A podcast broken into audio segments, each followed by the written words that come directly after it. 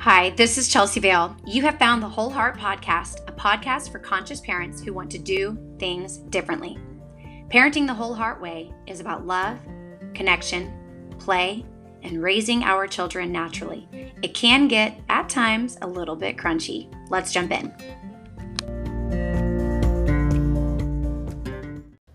When I first started a podcast, I had no intentions of my podcast necessarily being a Waldorf podcast, but this seems to be a term that for me umbrellas or encompasses everything that I love and have learned my entire career. I've worked with um, children and families for um, almost 15 years now, and I've read every book that's out there. I've watched all these programs. I've studied Mr. Rogers and Gary Landreth and Rudolf Steiner and, you know, some of the, you know, gurus, I guess, of conscious parenting and, um, you know, no drama discipline and, and, and French parenting and Danish parenting. And I've read all of this. And what I notice is across the board, the themes are the same, you know? Um, none is necessarily better than the other. Really, the, the core of all of them is to um, recognize that our child is developing um, in a very unique and, and beautiful way, and to be with the child, to accept them for who they are, to empathize with them, to acknowledge their feelings, to provide rich sensory experiences, opportunities to play and interact with others, and experience the world without artificial um, intervention. And if you're listening to the podcast because you consider yourself a Waldorf parent or a Waldorf advocate, you're definitely still in the right place because all of those things um, that I mentioned, they all kind of fall under Waldorf. And when I first discovered Waldorf, I went, this is everything that I've learned and everywhere else. This is this is a hundred year old, you know, um, educational philosophy and this is everything. This is play therapy. This is conscious discipline. This is no drama. This is you know all of this stuff that i've been reading and learning and loving because it it is all just about it's a philosophy of being with a child. And when i was a play therapist or a teacher or a child life specialist or any other career i've had the only way to really be successful at working with children and definitely in raising children is being with the child. And i'm noticing on social media and um, you know in some different groups and things that i'm a part of mothers are having such a hard time because they're choosing a philosophy, they're giving themselves a label, and they're getting lost in the rules or the guidelines and forgetting the whole purpose of it is to really just be with your child and provide that um, love and acceptance and nurturing and avoid artificial intervention. And I'll get into that as I break down the different obstacles that can come into play in our, our modern society that prevent us from, you know, the goal that we are, you know, trying to reach. So if you're trying to be, be Waldorf, and I'm going to say Waldorf, um, and I want that term to mean basically being with your child. Waldorf is a way of being human, and the study of being human is, is anthroposophy, which is what Waldorf was founded on. So when I use the term Waldorf, I want you to see that as that is just a, a way of being with the child physically, spiritually, emotionally, mentally, right? So that's what I mean when I talk about Waldorf. So, one thing I just really want to get, you know, away from is try to avoid getting in, in the box of it and really open your mind and recognize that you are Waldorf. Waldorf is not a toy or a book or a song or a movie or anything like that. It is a way of being. And if you think of it as you are Waldorf and what you do with your child and for your child is what's right. And I know that sounds kind of crazy, but I'm break it down for you. So just try not to get stuck on what others are doing or wearing or have. But if you can find creative solutions to your obstacles and if you are modeling um, learning about life and learning about relationships. And if you can model for your, for your children the different struggles that you're having as a parent or a friend or a, a wife or mother, uh, father, anything like that, then then you're you're doing what you should be doing. Modeling for them and um, finding creative solutions to things is also part of the goal. That's where the learning is going to take from. So, uh, or, or I'm sorry, the learning is going to come from. One thing that comes up um, a lot of times on some of these, you know, Waldorf, I'm going to say Waldorf Facebook pages or Instagram, you know, social media um, involving how do I, you know, play with my child? How do I set up my, my playroom or my classroom at home or um, even my classroom? I get followed by a lot of kindergarten parents and things like that. They get stuck on budget. Creative solution is the goal here. So you know, you don't need to buy all of the expensive toys. Sure, there are some that are fantastic and they're beautiful, and we aspire to these beautiful, you know, Instagrammable images and all of that. But um, some of the things that you can provide for your child don't cost any money at all, are actually the better things, like boxes. A box can be a spaceship, a car, a house, a lemonade stand. Just save those boxes, get out a Sharpie marker and either draw things on there for your children and, and create different things out of the boxes. Get some tinfoil and some ribbon, punch some holes in things, or let them do that or do that with them, depending on the age that they are. Crayons, rocks, sticks, sand, rock salt and beans can be, you know, sensory boxes. And some people say, well, I can't afford one of those sensory bins. Then don't. I can't afford one either. I can't afford to spend $200 on a sensory bin when I have a muffin tin that does the exact same thing or a foil tin that I, you know, used last Thanksgiving to put the turkey in and I saved it thinking it was going to come in handy. Dump some rock salt in there and you've got, you know, the North Pole. And then you get a bunch of little figurines or, or let the kids decide what they would like to go in this sensory bin. Beans, rice, quinoa, all of those things, that's all the sensory bin. You don't have to go buy the expensive, you know, kinetic sand or whatever it's called. Your kids don't need that kind of stuff. You can get dirt from the earth, you can get potting soil, whatever's left over, and dump it in a bin, and that's what your child wants to play with. They're going to find things you know around the house to play with so don't get caught up on on the budget in fact i think garage sales goodwill antique stores some of those have actually like the best you know toys because you can find all sorts of like little figurines and you know things that other people thought you know were trash. Old watches and wallets and you know glasses where the the lenses have been popped out.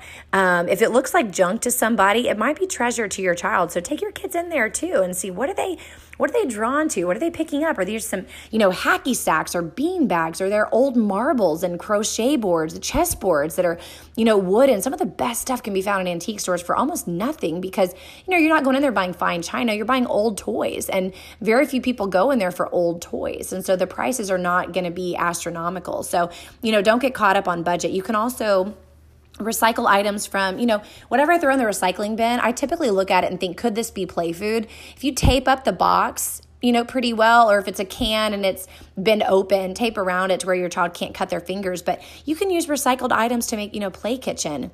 Loose parts are fantastic to put in in clay or beeswax or um, just to, you know, stamp with as they're painting. You can use corks, buttons, marbles, cut up some fabric squares from an old blanket. Um, you can even dye silk with vegetables and fruits. In fact, Pinterest can be such a fantastic resource.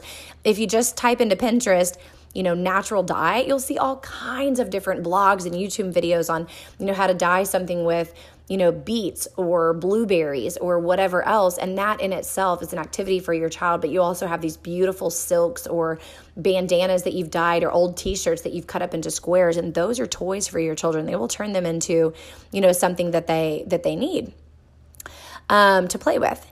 Other things that I've, I've, noticed or other obstacles, I guess, um, that I hear from parents are, are, are weather, right? So if you're thinking about Waldorf, you know, it talks a lot about spending time you know, outside in nature, being in the woods. Well, you know, maybe you live in Hawaii and you're thinking, well, I don't have woods or I don't have creek or I don't have these beautiful, you know, teepees that I've seen in these Waldorf books. But that's because, you know, the the wherever Waldorf was founded and where it's, you know, really taken off, that is where a lot of these families live is these beautiful natural woodsy settings but one of the top waldorf schools in the nation of, of america is where, I'm, where i'm filming this or recording this podcast is in chicago right in the middle of downtown Chicago. And if you've ever been to Chicago, you can't go you know 20 or 30 miles you know and you're still in the city. It's urban everywhere. I probably was exaggerating with that mileage but that's what it feels like when you're there. You feel like you're in there forever.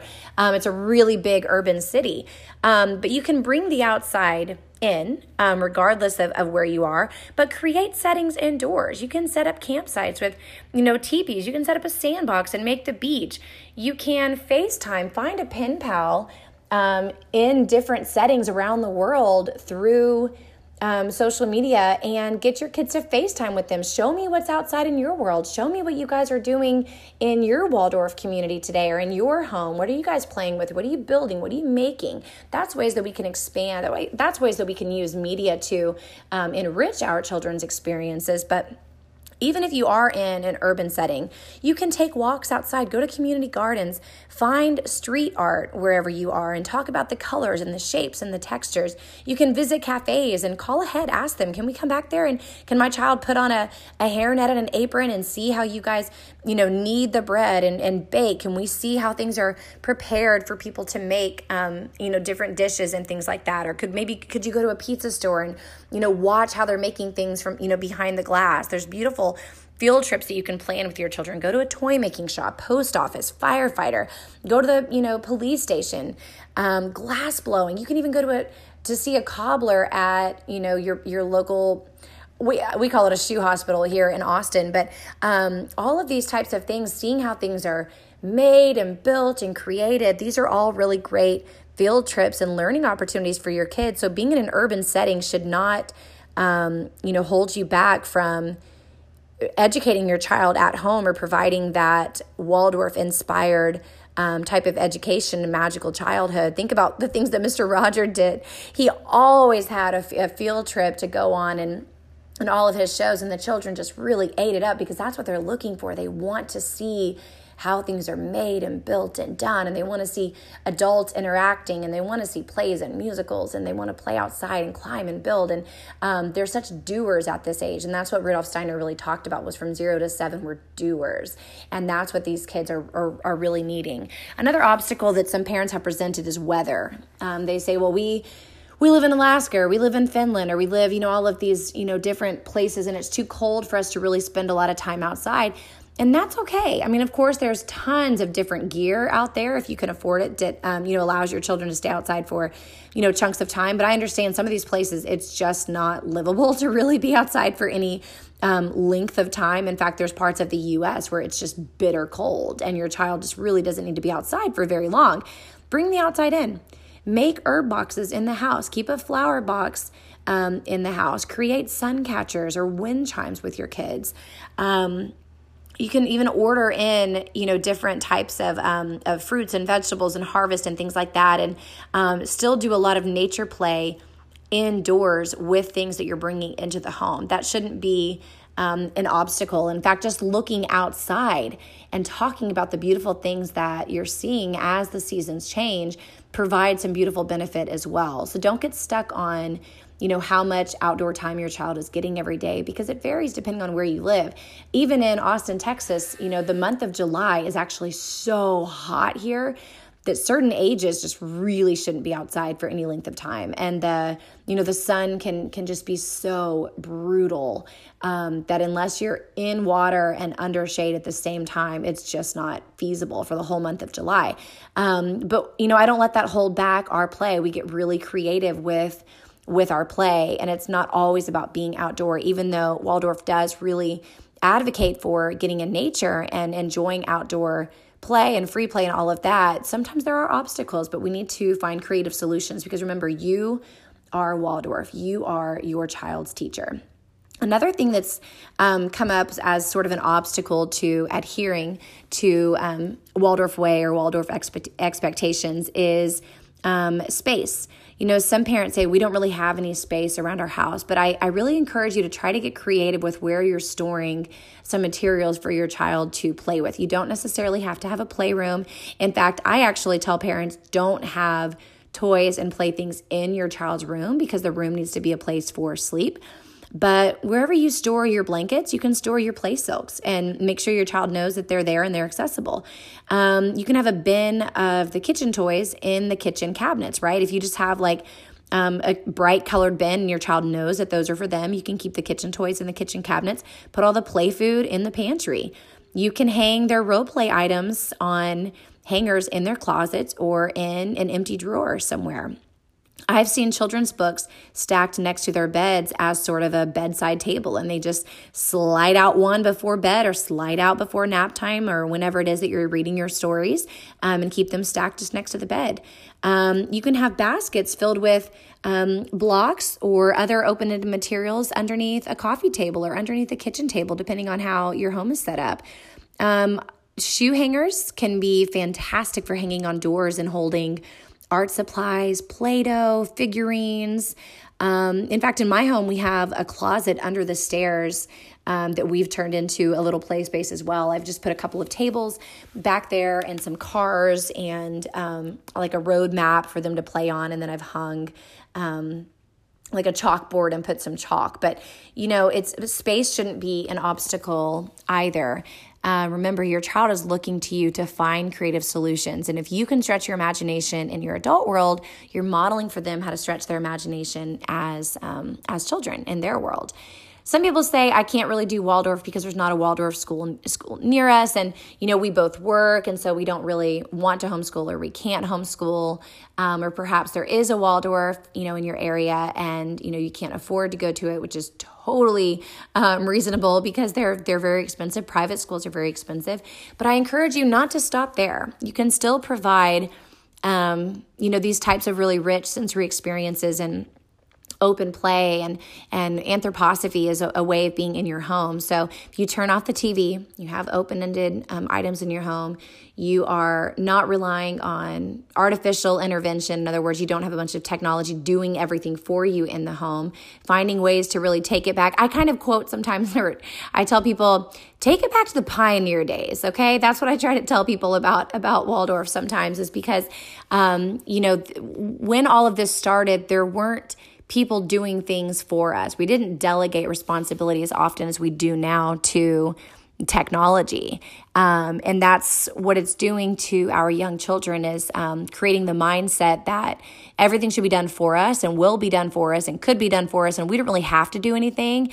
And it's also lessening their confidence in their own abilities because they're not really doing for themselves and for others as much as they used to. And the lack of chores and important work um, is just, just increasing um, and it's changing the inner workings of the child and their strength and confidence and, and abilities. And um, if you want to go so far as to say that it's even impacting brain development it is because we're not doing as much with our hands and bodies at young ages that builds the brain and readies the brain for um, other things as they mature and develop. And so you know, even if you can't send your child to a Waldorf school, you can still incorporate chores and, um, you know, baking together, cooking together, knitting, creating toys, upcycling things, making your own clothes, decreasing the media, taking things back a notch, simplifying things um, in your home, and keeping things organized and clean avoiding um, you know media influences on your toys and your and your music and in your car and, and all of that. Having conversations as a family providing rhythm in your home recognizing the changes of the seasons eating what's local eating what's um, seasonal and things like that. All of those things can be incorporated and you don't necessarily have to be under the label of waldorf okay so any of these obstacles um, you're doing yourself and your child a disservice if you use those obstacles as an excuse not to move forward with a philosophy that you um, are drawn to or believe in because that pull in your heart, that tug that this fits us, is because what Waldorf really is, is the most natural. Um, instinctive way of being together as a family and being um, in the world and, and not of the world. And it doesn't have anything to do with your educational philosophy or your religion. It really just is about stripping it back and being present um, as a parent and as a family.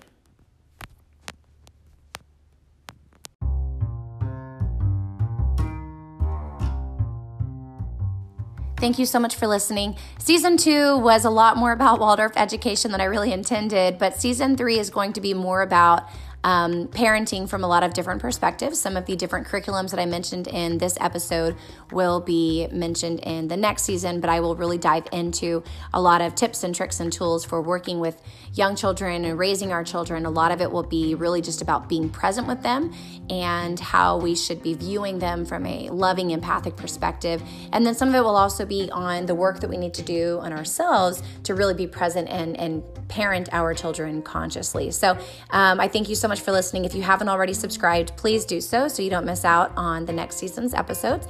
And if you could follow me on Join Whole Heart on Instagram, I post a lot of information on there, especially in my stories. You'll see a lot of examples of um, things that I do with my children, and then also how I live my life in Austin and um, just as a person in general. And I hope that you find it helpful and inspiring. Um, and I also have a YouTube. If you want to go check it out, you can just type in Whole Heart Chelsea Vale, and you'll see a variety of different um, videos on there with various um, tips and tools that I'll be talking about in the next season. Thank you so much for listening. Be well.